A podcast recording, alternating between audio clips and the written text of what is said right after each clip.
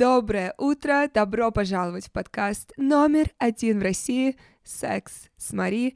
Меня зовут Марина Васад, и я вчера не выпустила этот эпизод, потому что я даже не могла вступление записать, и сегодня я его оттягивала как могла. Как вы можете слышать, я потеряла голос. И да, он сейчас более томный, более сексуальный, как у Фиби в «Друзьях». Smelly cat, smelly cat. Если я не заткнусь через пару минут, я его потеряю. Но неделю назад я приехала в Москву, и я записала интервью с Машей Арзамасовой, Маша — журналистка, создательница «Маша, давай», блога о секс-просвещении и бодипозитиве. Я узнала Машу год назад, и с тех пор мне хотелось поговорить с ней о работе секс-блогера, о лучших секс-воспоминаниях и об отношениях с мамой. У меня официально кончается голос, поэтому я представляю вам Машу Арзамасову.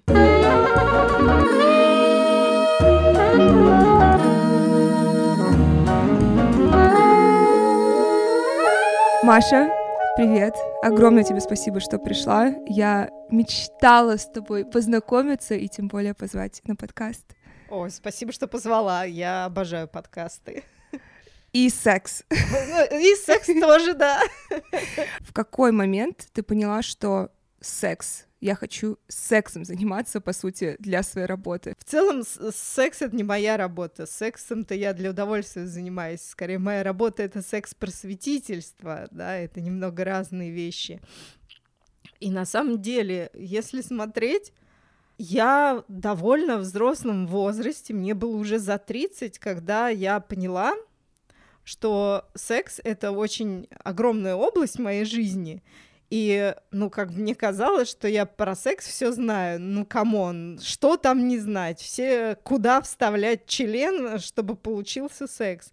Но на самом деле я вдруг поняла, что я ничего про секс не знаю. Я ничего не знаю про свое тело. Я вообще не понимаю, как получить оргазм и как разнообразить секс. То есть у меня, конечно, есть столько, э, ну, представление о том, каким он должен быть, потому что я вроде как порно-то смотрела, но на деле что-то все не совпадает с тем, что я видела. И вот мне стало очень интересно в этой теме разобраться. А я как журналист, я умею искать информацию. Вот я просто начала искать информацию на эту тему, и вдруг для меня открылся дивный новый мир. Я такая, да ладно, а что так можно было? Оказалось, что можно. Ну и просто в какой-то момент мне очень захотелось поделиться этой информацией. Ну, то есть, если я ее нашла, открыла для себя столько всего нового, такой, можно же остальным помочь, просто им рассказать, что вот, вот, вот так, вот это работает так, а это так, и так можно. И, и у людей жизнь изменится. Ну, вот, походу, я до сих пор этим и занимаюсь. А что было твоей мотивацией тогда, в 2016 году, когда ты создала Маша Лайф и начала делать обзор игрушек, снимать видео? И что твоя мотивация сейчас? Ты знаешь, тогда эм, этот блог скорее был таким результатом глобальных изменений в моей жизни. То есть, э, ну как я говорю, мы обычно живем по накатанной. То есть у нас есть представление, что вот нужно там, не знаю, родиться, учиться, работать, жениться, родить детей, и будет счастье. А, и ты вроде бы выполняешь вот этот план, а что-то счастья ты не чувствуешь, и ты не понимаешь, что не так. И э, я помню, был такой момент в моей жизни, когда, знаешь, полетело, казалось бы, вот все, что я строила, меня сократили с работы, то есть я лишилась карьеры, а, я рассталась с парнем, с которым мы строили там лет пять отношения, то есть это тоже ни к чему не привело.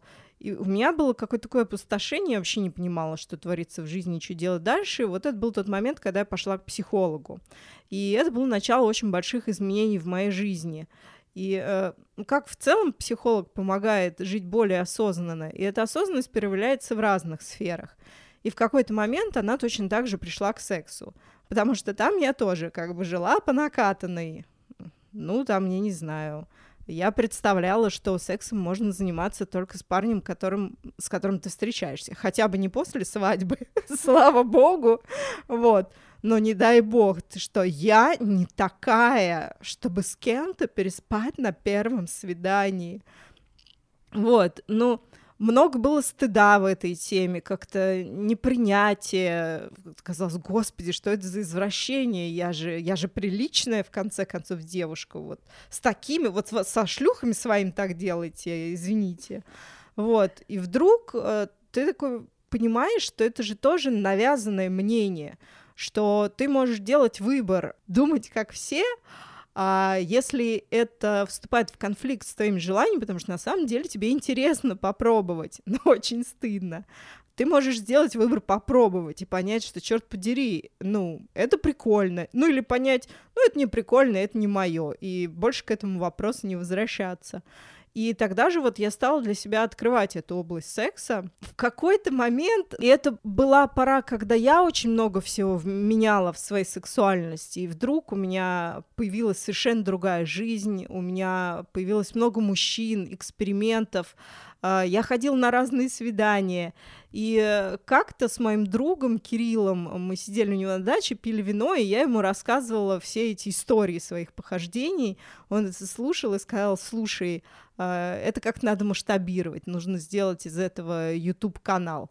А он был кинорежиссер, он э, мыслил в формате видео, и вот он тогда придумал название «Маша, давай», и мы решили делать YouTube-канал. В шестнадцатом году. Да, да. А, мы были на таком энтузиазме, то есть мы сняли несколько пилотов, но у нас было такое представление, что вот мы делаем что-то настолько абсолютно новое, потому что еще в шестнадцатом году вот так открыто про секс никто не говорил.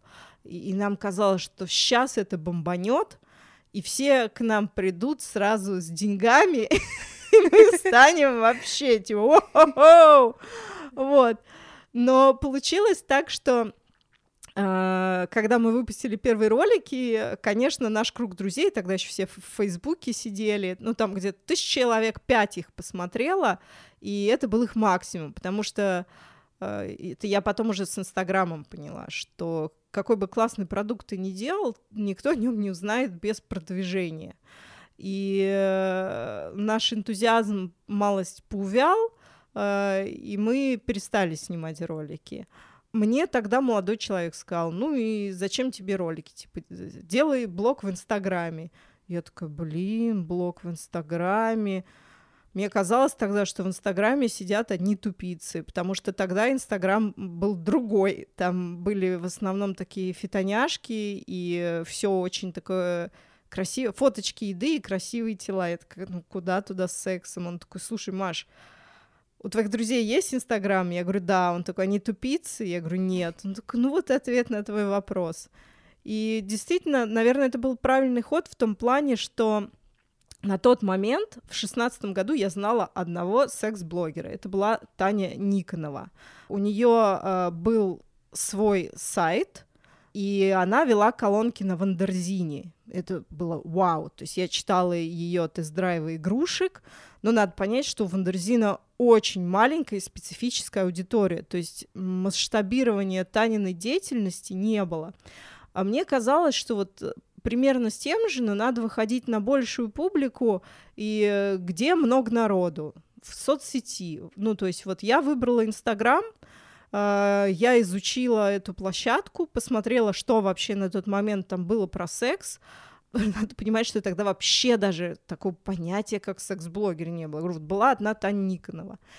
И в Инстаграме тогда про секс писали сексологи. И, ну, это, надо сказать, специфическая тоже такая занудная как я говорю, хорошо писать э, умеют те, кто умеет писать. Ну, а сексолог у него другая профессия. Mm-hmm. Вот. Читать это было не очень интересно. И я тогда создала вот этот блог в Инстаграме. Мне казалось, что очень прикольно показать пример а, сексуально открытой, свободной женщины, которая может нормальным языком говорить про секс.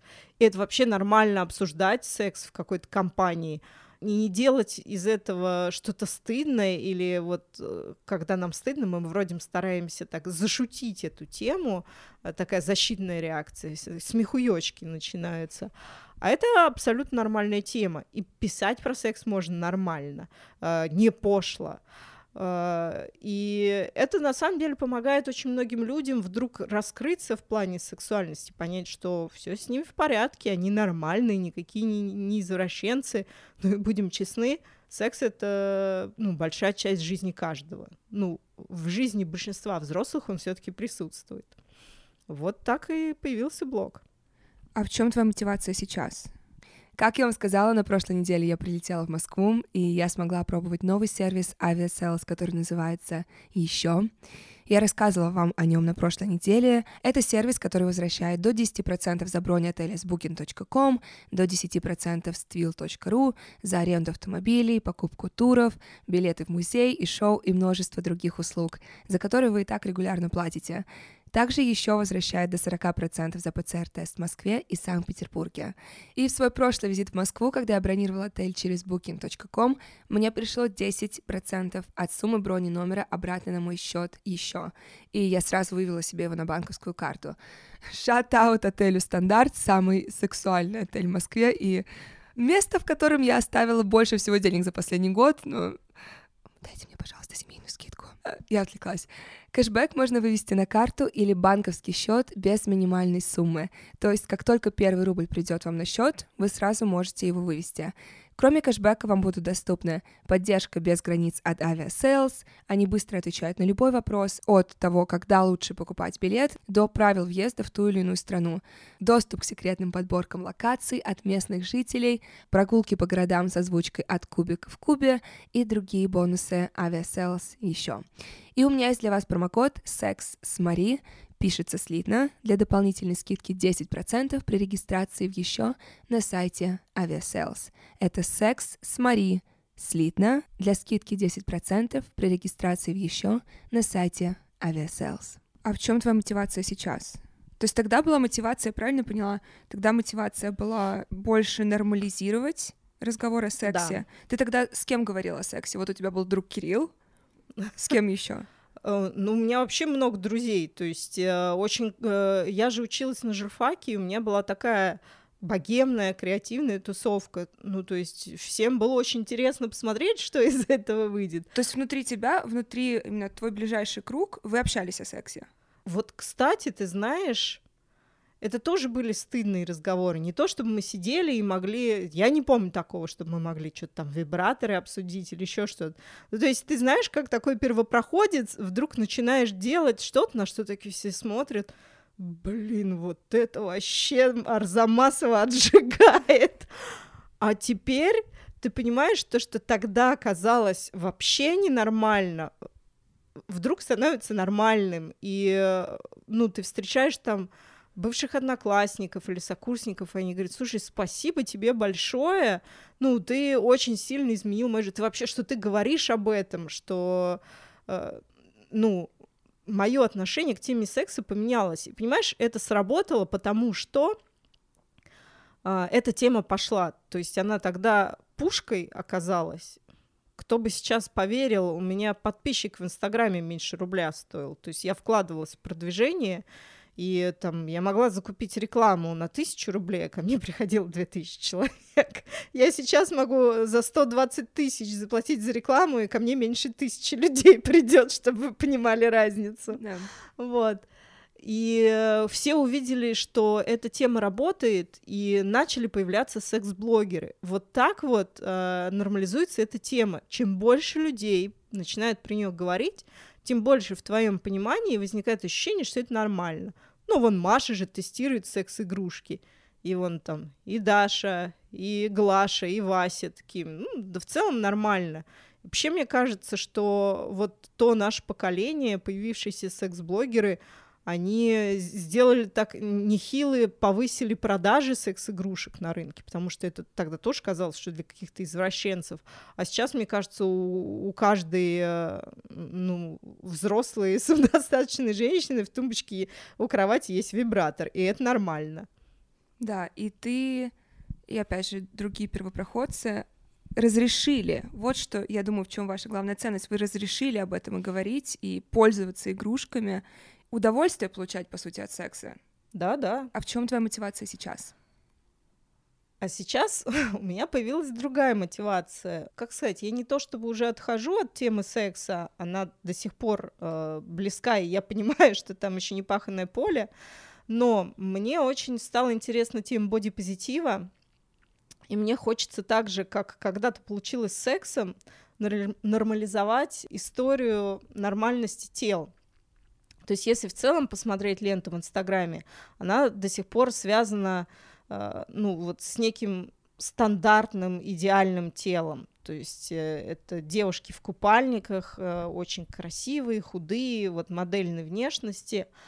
Женщины, ну, обыкновенного, среднего телосложения, которых большинство, как я, таких в Инстаграме очень мало. И мне хочется транслировать, чтобы лента была разной. Это очень помогает э, э, ну, чувствовать себя окей, когда ты листаешь ленту и понимаешь, что люди разные, и тогда ты себя чувствуешь в своем теле тоже нормально, это очень хорошо. Э, и я как-то так настроила свою ленту. Я подписалась на много бодипозитивных блогеров, правда, к сожалению, они в основном все иностранные. Э, у нас это еще не так принято.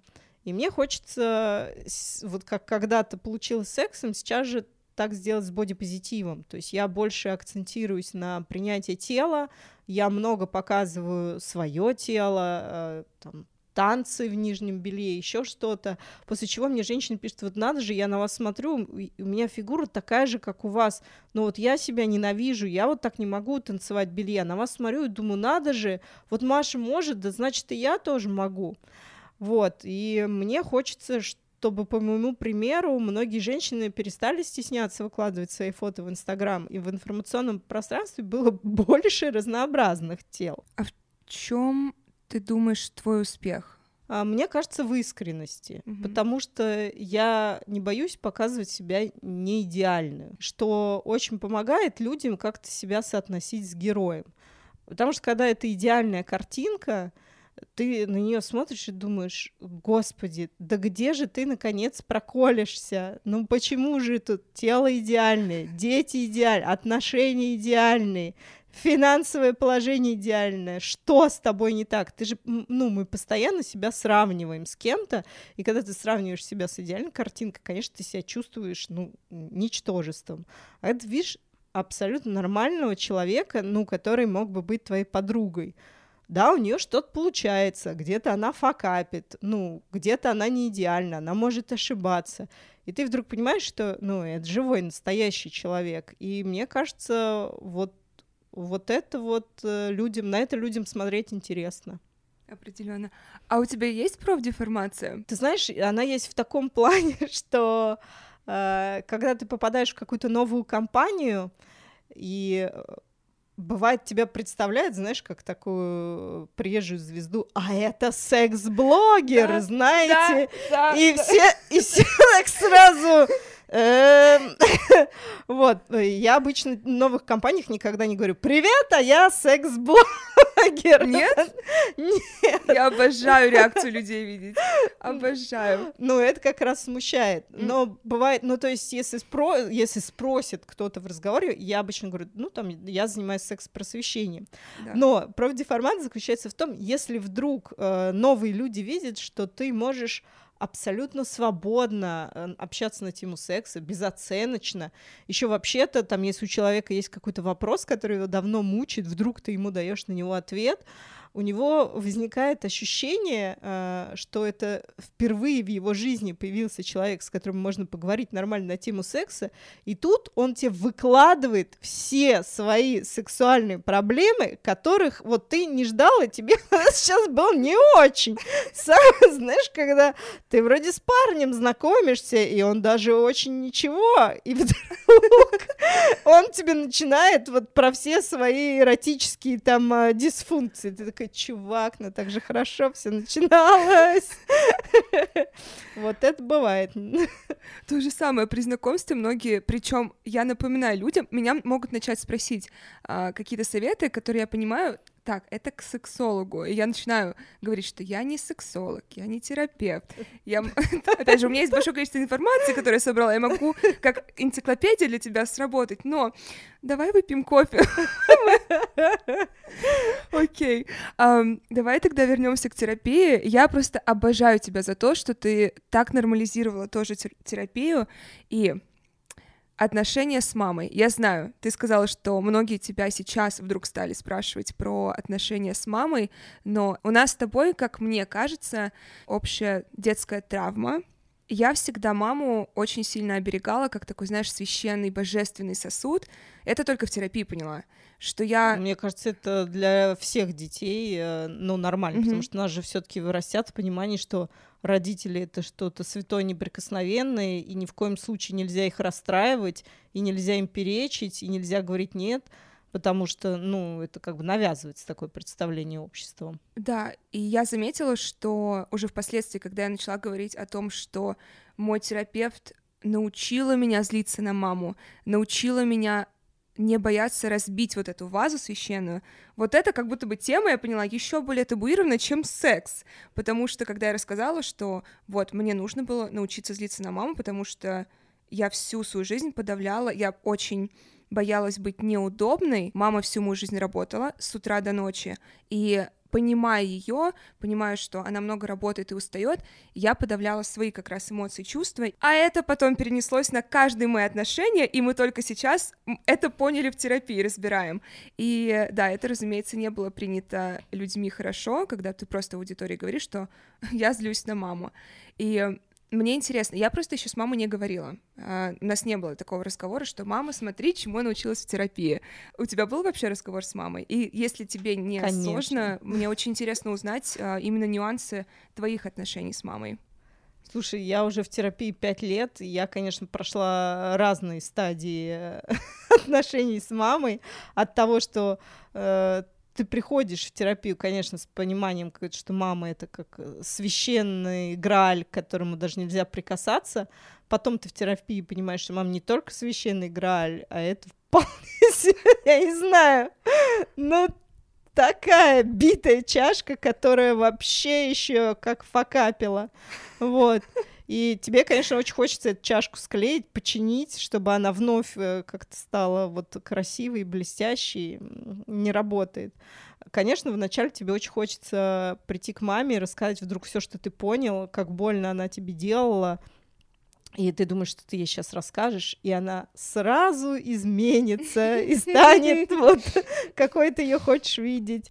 Но нет, эм, увы, нет. Как правило, она абсолютно не слышит, не понимает, что ты ей говоришь.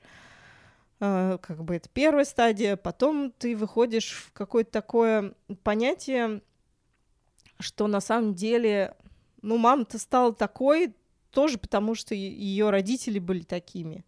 А, и на самом деле, ну, если ты смогла уже что-то понять, научиться там злиться на маму, она такого не может сделать, ну, по отношению к своей маме.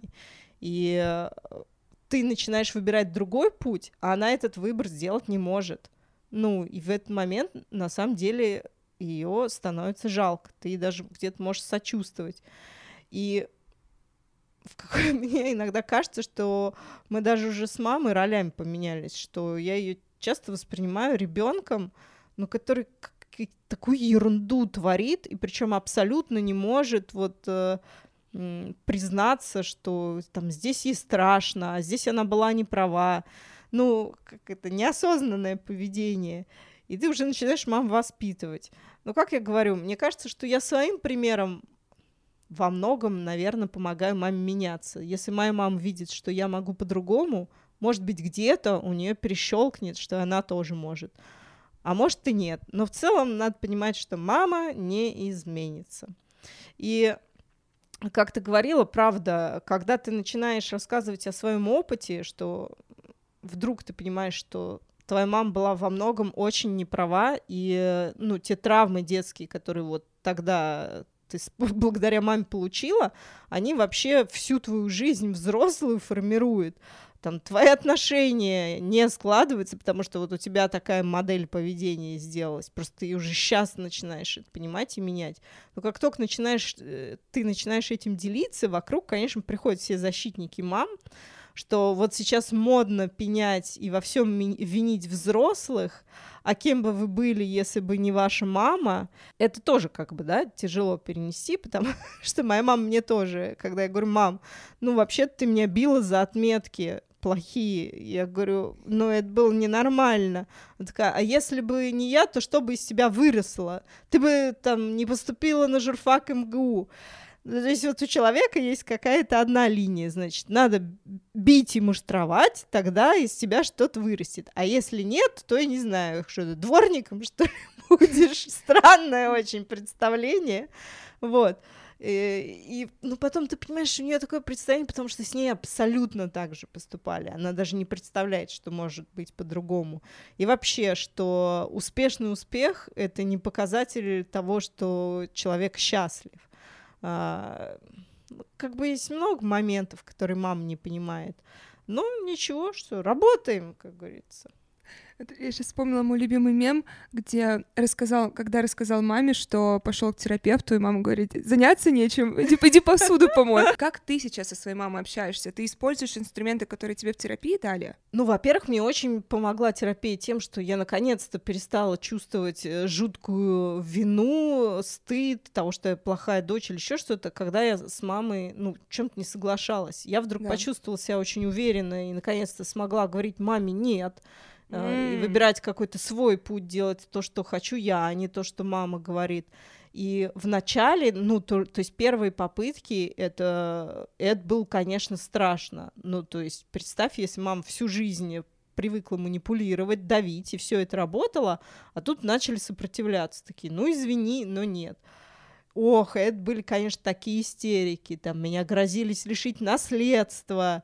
Э, и, в общем, там что только в ход не шло. Но у тебя появляется какой-то вот этот стержень. Тебе терапевт помогает вот эту веру в себя приобрести. И ты думаешь, что что бы ни произошло, это не страшно. И ты гнешь свою линию, и реально это работает. А когда мама начинает понимать, что больше ее манипуляции не работают, ну, то есть ты сразу на корню пресекаешь, вот это вот, пожалуйста, выключить, мне неинтересно. она перестает ими пользоваться. Uh, и в какой-то момент я говорю, иногда мне кажется, что мам даже меня боится. А тысяча процентов, я думаю, конечно. Теперь, ну то есть она уж боится лишний раз что-нибудь сказать, потому что у меня разговор коротко, когда у нее начинается истерика, я говорю, так, встала, вышла. Я говорю, это слушай не намеренно. То есть ты уже с ней как с ребенком начинаешь себя вести. То есть, ну, по сути, это выставление границ. То, ну, чему терапия. В целом, да, то, чего тебя учат. А в сексе терапия ведь тоже помогла? Конечно. Ну, здесь вообще идет очень сложное понимание, что вдруг изначально ты видишь, что все твои отношения до терапии, они были неосознанными, они были в такой позиции, что ты ищешь как бы ту маму, которая наконец-то тебя полюбит. Потому что мама, э, ну, довольно холодная, не поддерживающая, не принимающая, э, для которой важен только твой успех. Ну, то есть, когда ты успешна, мама тобой гордится, а ты это принимаешь за любовь. Э, ты вот это в отношения переносишь, потому что в целом ты выбираешь мужчин, очень похожих на маму, и думаешь, что вот эта мама тебя наконец-то полюбит. Конечно же, нет. Поэтому ничего в ваших отношениях не получается. Потом ты анализируешь, ты понимаешь, что, конечно, это были трешовые отношения, в которых вообще не было тебя, ты все делала, ну, ты привыкла же быть удобной, потому что ты все время под маму прогиналась, так же и в отношениях. Тебя не было, ты все время, твоего я не было, ты прогибалась под партнера. А тут ты вырастила свое я, и у тебя появляются абсолютно другие кардинальные отношения, и это просто, я не знаю, как небо и земля. Ты такой, господи, я думала такое в сказках только бывает. А я сама вот так смогла реально построить. Это, конечно, очень классное ощущение. Вернемся к твоей работе. Собственно, то, что нас объединяет, в первую очередь, обзоры игрушек. Oh, yeah. Из всего, что ты делаешь, давай разберем. Обзор секс-игрушек ты делаешь, также у тебя есть, эм, ну, я так понимаю, аффилированные ссылки с магазинами, то есть ты продаешь рекламу, эм, лекции твои. Да, образовательные лекции. Из всего этого, какая любимая часть твоей работы? Ох, наверное, мне нравятся больше живые лекции, потому что здесь получается общение с людьми и живыми, а это всегда интереснее. Мне в целом нравится с людьми общаться. То есть не тест игрушек. Просто на данный момент я бы сказала, это топ-3 в моей работе, когда нужно тест игрушек делать. Просто, знаешь, это вот как э, вопрос, э, когда ты только начинаешь, и это все новизна, конечно, очень круто. А там за года четыре, да ты уже столько протестировал, ты уже такой, ну вот чем вы меня можете удивить? Ну, ей-богу, ну я уже столько на своем веку повидал, что, ну, простите, типа, ничего нового вы уже, вы, вы тут велосипед не изобрели. То есть у тебя уже такой, знаешь, чек-лист есть, что так, столько там 8 скоростей, столько-то рисунков вибрации, а, столько-то держится зарядка, все. Да, это, ты знаешь, кстати, я вот сколько думала над тем, что то, что изначально, ну, драйвово, и нам интересно, в какой-то момент оно все равно превращается в рутину, и ты начинаешь воспринимать это как работу. Потому что у меня реально э, бывало время, как я говорила, просто заебалась ебаться, и я на два месяца, я, я просто такая, я больше обзоры не делаю, я просто уставала их делать. Но это очень тяжело, и это все уже однообразно, и ты такой, блин, отстаньте.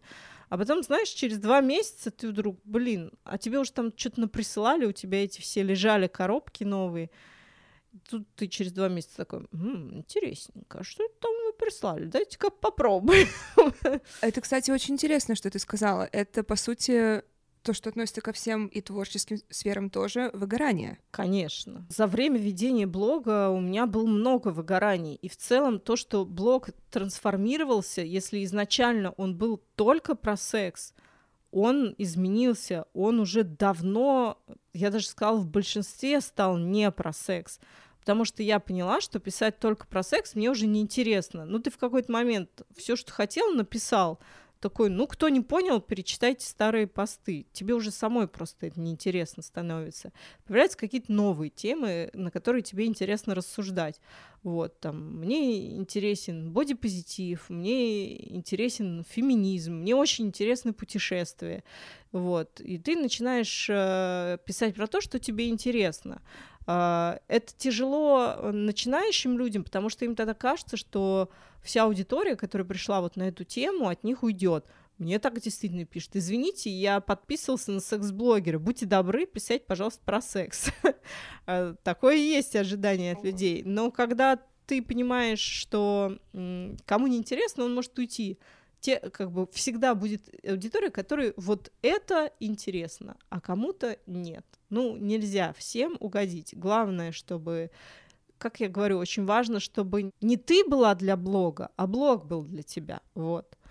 И э, тогда ты можешь э, настраивать э, жизнь так, как тебе хочется. И, конечно, важно, если ты чувствуешь, что вот уже все, совсем устал, брать какие-то паузы и отдыхать. Потому что иначе можно совсем загнаться до состояния, что да я в жизни уже этим никогда заниматься не буду, уже все осточертело. Заботиться о себе нужно. Есть одна вещь, один факт о тебе касательно машин. Угу. Ты очень хорошо водишь. Было дело. У тебя, ты брала курсы скоростного и внедорожного движения. Вождение. Слушай, ну я когда была журналистом, э, это было странное стечение обстоятельств. То есть я работала в глянцевом мужском журнале, и он по-любому пишет про машины. И вдруг я не знаю, почему, учитывая то, что у нас в редакции было очень много мужчин, единственным человеком, у кого были права и кто водил машину, была я. Ого. И мне сказали, что теперь я буду писать тест-драйвы для машин. Я такая, говно вопрос. Да, так началась моя карьера автожурналиста. Она, конечно, была фееричной, а, потому что каждую неделю у меня была новая тачка на тест-драйве. Вот. Ну и, конечно, я писала про машины совсем не вот... Есть такие э, за как сказать, задротские автомобильные журналы, где какой-то, не знаю, карданный вал на повороте, что-то там заносит. Не, я писала абсолютно вот с позиции каких-то удобств вождения, вообще ощущения, что вообще как тачка. Ну, у меня там свои какие-то были приколы.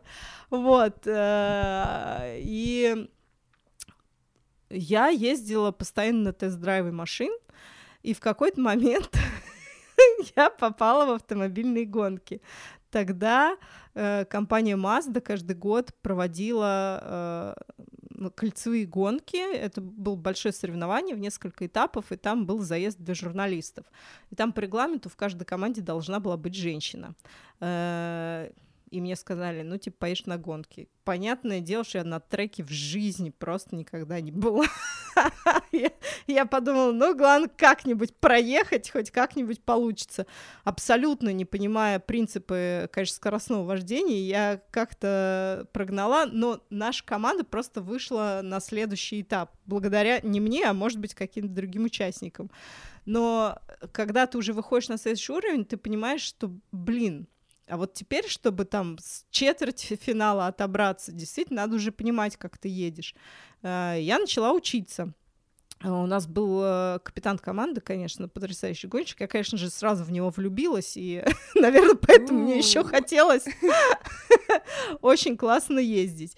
Вот, и у меня стало получаться, причем очень хорошо. Мы в итоге, наша команда прошла в финал, и в финале мы не выиграли в финале, но у меня была личная победа. У меня было самое быстрое время круга. Wow. Там еще считается, да.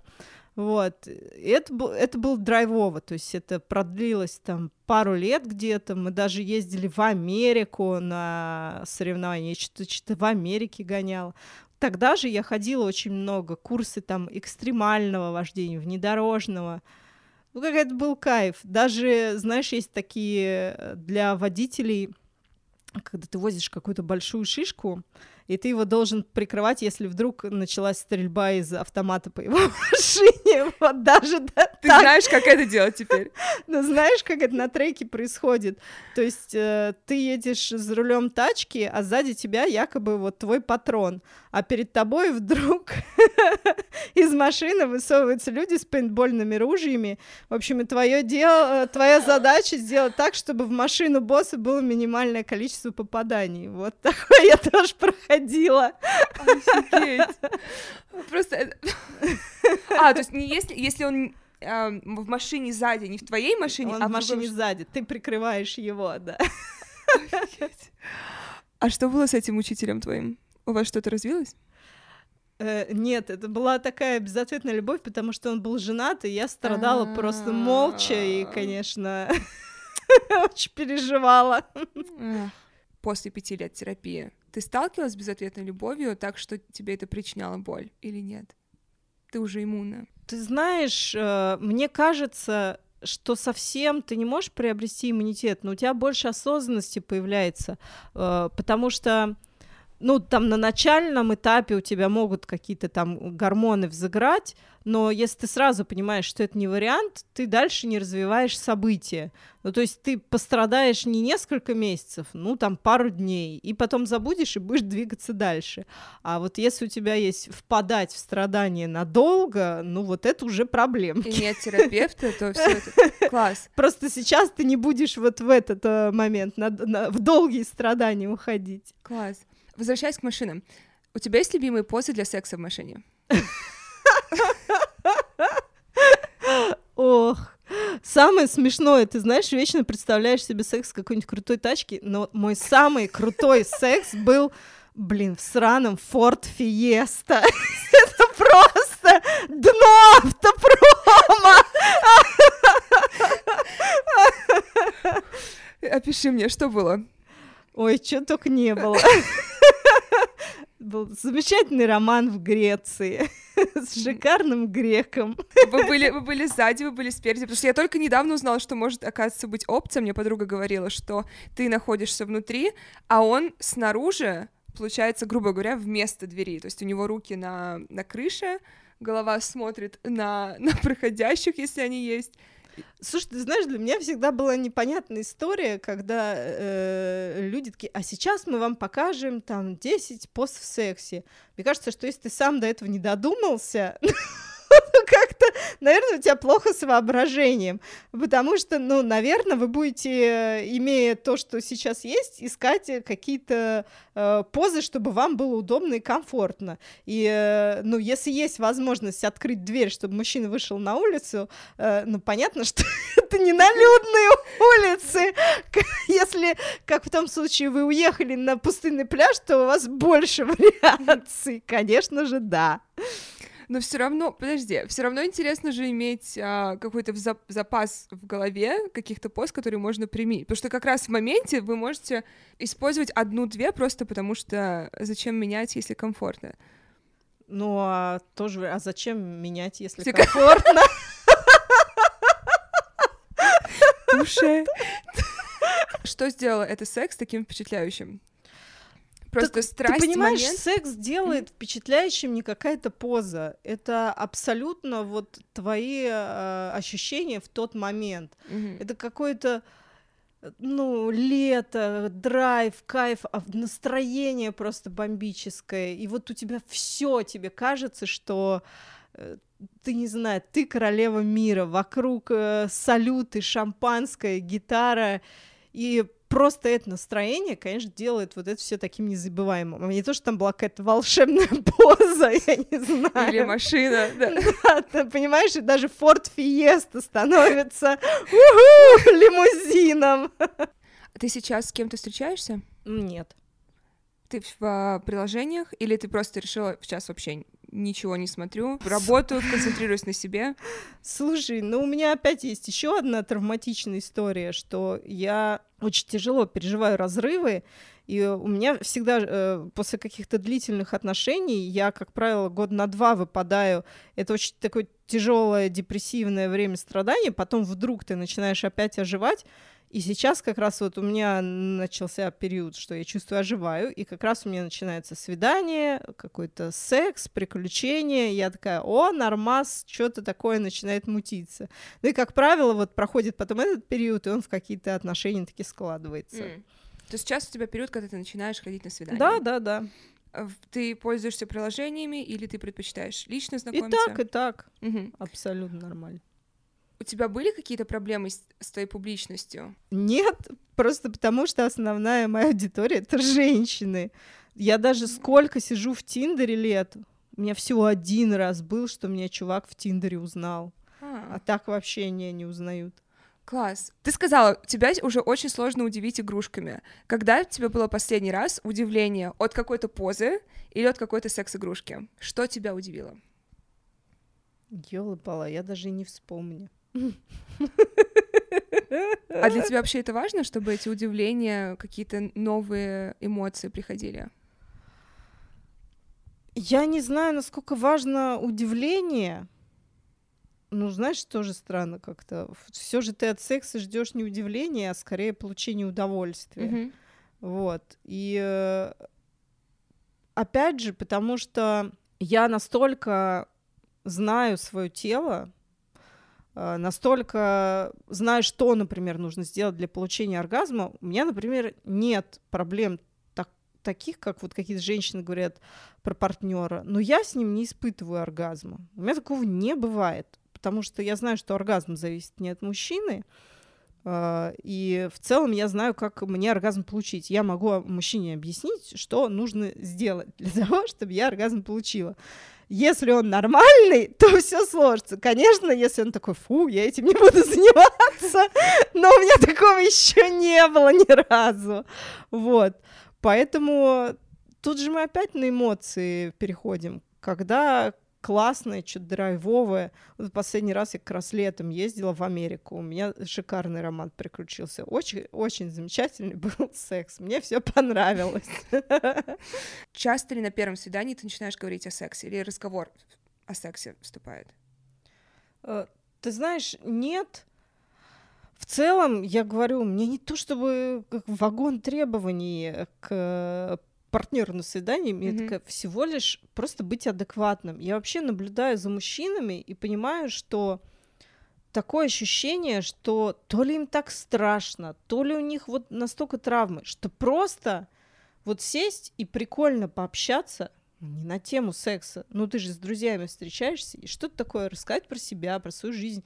Ну, это же интересно, просто узнать другого человека. Вот если ты видишь, что человек абсолютно адекватно, нормально может на эту тему общаться, это уже о многом говорит.